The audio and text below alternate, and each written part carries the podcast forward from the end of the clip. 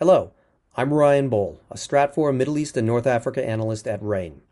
This podcast is brought to you by Worldview, RANE's premier digital publication for objective geopolitical intelligence and analysis. Sign up for our free newsletter at worldview.stratfor.com.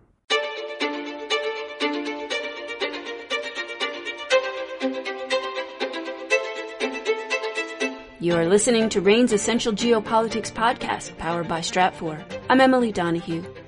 There have been a number of trade related developments for the U.S. since August, from complicated relations between the U.S. and China over Taiwan to the Australia U.S. nuclear submarine deal and its fallout. Here with guidance on several of these developments is Matthew Bey, Stratfor Senior Global Analyst at RANE. Hi, Matthew. Hi, Emily. So, Kim, let's talk about Taiwan first. Um, China and Taiwan have both applied for the comprehensive, progressive agreement for Trans Pacific Partnership. What are both trying to achieve with that?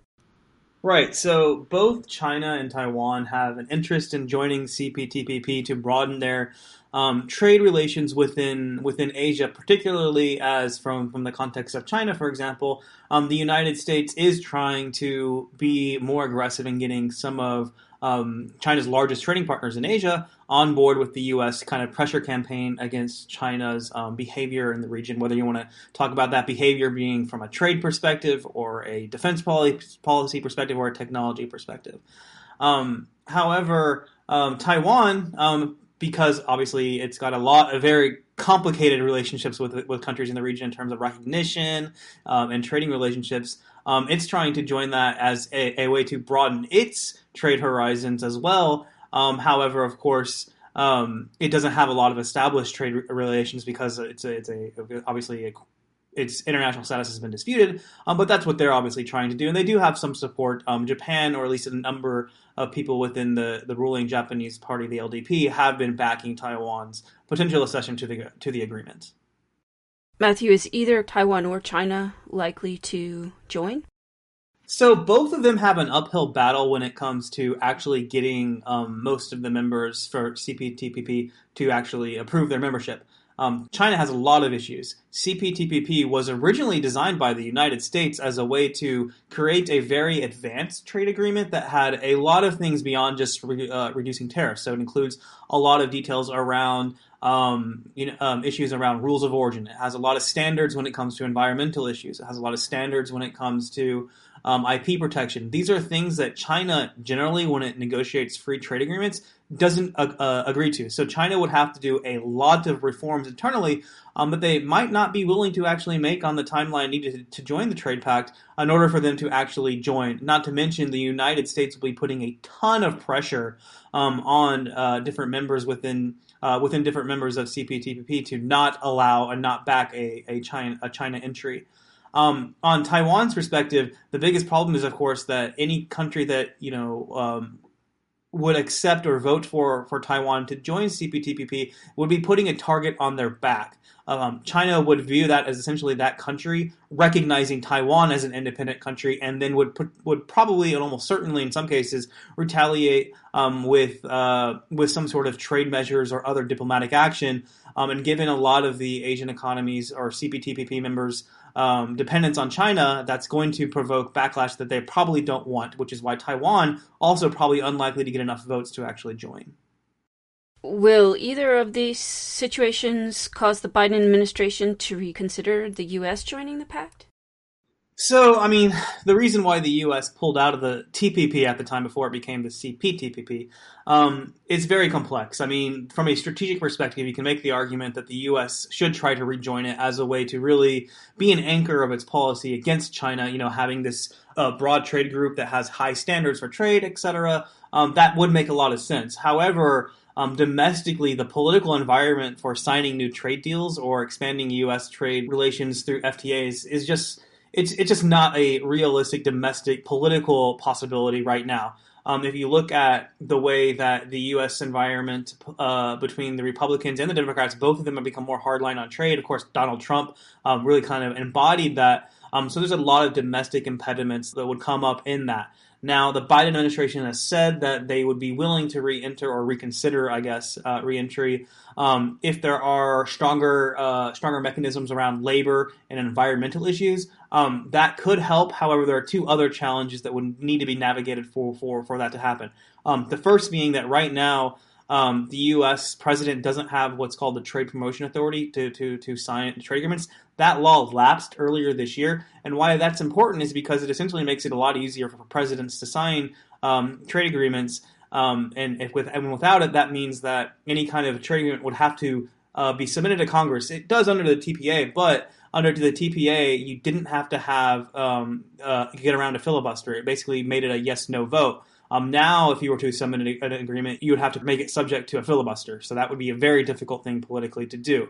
Um, and then finally, so a lot of the things that would be negotiated in CPTPP for at least um, Canada uh, US trade relations and Mexico US trade relations were just negotiated under the USMCA. And the USMCA put into place a lot higher restrictions on, for example, the auto sector and the rules of origin for, for whether or not a, a vehicle or a vehicle part qualified for uh, free trade access under, under USMCA um, a lot of those would have to be renegotiated, re re put into the the CPTPP, which, if you actually go back to the original text of TPP, actually reduced the requirements for Mexico and Canada uh, and their auto sector uh, when it came to being able to qualify uh, for for at the time NAFTA access. Oh, so this is like a complete pretzel of a tangle.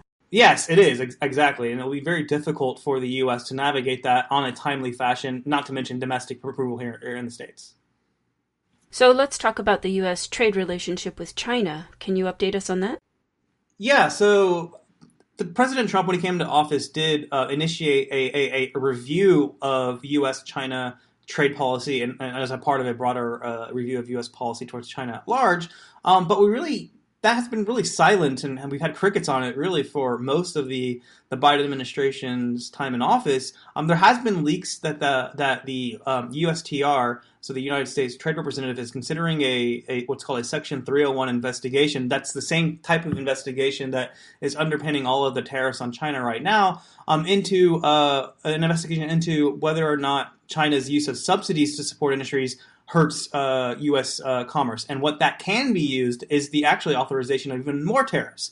Um, so the Biden administration um, is looking at that phase one trade deal, which does expire at the end of the year, and looking at ways to gain leverage if it ever does enter talks uh, uh with China. Um, I don't think we're going to see a holistically, you know, a much higher tariffs than we already see. I mean, over half of the U.S. imports from China are subject to additional tariffs. Um, I think that the administration wants to have that investigation um, to be used as leverage, and then also yes, put more tariffs potentially if those talks break down again uh, on on China, but at the same time using it as a way to also um, offset maybe some targeted reduction of tariffs and some of those tariffs that are actually hurting specific industries um, very hard. Um, a lot of the tariffs, for example, are targeting um, intermediate goods, uh, which is having an impact and had an impact on the uh, manufacturing sector even before the pandemic. Another surprisingly intricate trade relationship for the U.S. has turned out to be with the United Kingdom. Uh, can you talk about UK US options when it comes to trade? Right. Uh, Boris Johnson basically admitted that there that the promise that they could easily sign a free trade agreement with the U.S. during the Brexit campaign um, isn't really all that realistic, and that a trade deal with the U.S. isn't really imminent. Um, from a lot of us that have been watching these kind of trade issues very closely, this is not surprising be, like I said, because the, the Trade Promotion Authority Act is, is being suspended, that means that submitting a UK US trade deal to Congress also have a lot of fault lines. And also historically, um, the US and the UK have very different agreements around um, the standards that would be necessary for uh, trade of agricultural goods. Um, the US practice of, of washing chickens with chlorine solutions is a major contention with that. Um, so that was always going to be a difficult negotiation, even if you had the easier process through through Congress. In terms of the options, the there's been some rumors that that the UK would actually want to join uh, USMCA as, as one of the things that they're considering as like a, a backdoor way to get an agreement with the US. But even that, the USMCA doesn't have a, a, a, clause to add new members, so it would still have to go through the congressional uh, process in the US. So that's not likely. Um, what I think is possible and something that could happen over the next couple of years, if the US and the UK do uh, put enough political capital behind it are narrow things or narrow agreements around trade that don't uh, touch tariffs. Because if they don't touch tariffs, then it doesn't necessarily mean that it needs to go through uh, through the U.S. Congress, which means they can be executive agreements. So things around um, for example, digital trade, things around um, you know reducing some non-tariff barriers. Those are things that could be negotiated, but those are much narrower in scope and much more difficult for um, for Prime Minister uh, Boris Johnson to sell as a big trade deal um, with the United States that you know, that, that Brexiteers campaigned on um, five years ago. Matthew Bey is Stratfor Senior Global Analyst with RANE. Thank you, Matthew. Thank you. You can listen to our recent podcast on the US UK Australia Defence Agreement at worldview.stratfor.com. While there, sign up for our free newsletter and stay up to date on the geopolitics of trade relations with RANE Worldview. Sign up today at worldview.stratfor.com. I'm Emily Donahue. Thanks for listening.